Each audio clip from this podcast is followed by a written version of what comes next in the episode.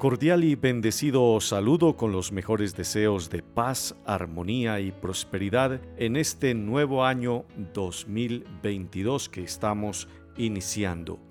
Hoy es miércoles 5 de enero después de la Epifanía. Soy Gustavo Arias Gómez, sacerdote misionero redentorista en Colombia. Hoy nos acercamos al pasaje del Evangelio de San Marcos en el capítulo 6, versículos del 45 al 52, y escuchamos la buena noticia de Jesús. Calma, soy yo, no tengan miedo. El pasaje del Evangelio nos hace ver hoy que los discípulos tenían el corazón endurecido y confundieron a Jesús con un fantasma. Esa misma ceguera los hacía hombres llenos de miedo, incapaces de vivir con la confianza y la libertad de la fe. También muchos hombres y mujeres de hoy, enseguecidos y a veces por el mal ejemplo de los propios creyentes, tienen miedo a Dios. Lo juzgan un enemigo de su felicidad humana. El Evangelio es contundente en afirmar que Dios es amor,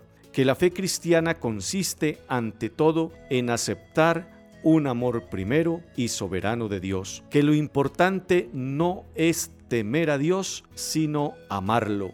Hay que gritar con ahínco en la oración, Señor, hazme conocer tu amor, que me mueva el amor y no el temor.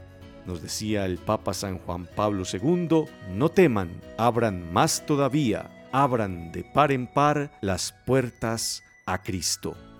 Oración a la luz de la palabra de Dios hoy. Señor Jesús, estoy plenamente convencido de que quien firmemente cree en ti y te ama sinceramente, nunca desconfiará de ti por más vicisitudes que padezca.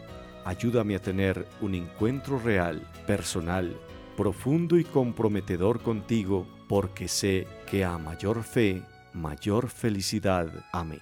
Que el buen Dios, hecho amor por nosotros, te bendiga, te guarde y te proteja y te conserve en su paz. Hasta nueva oportunidad.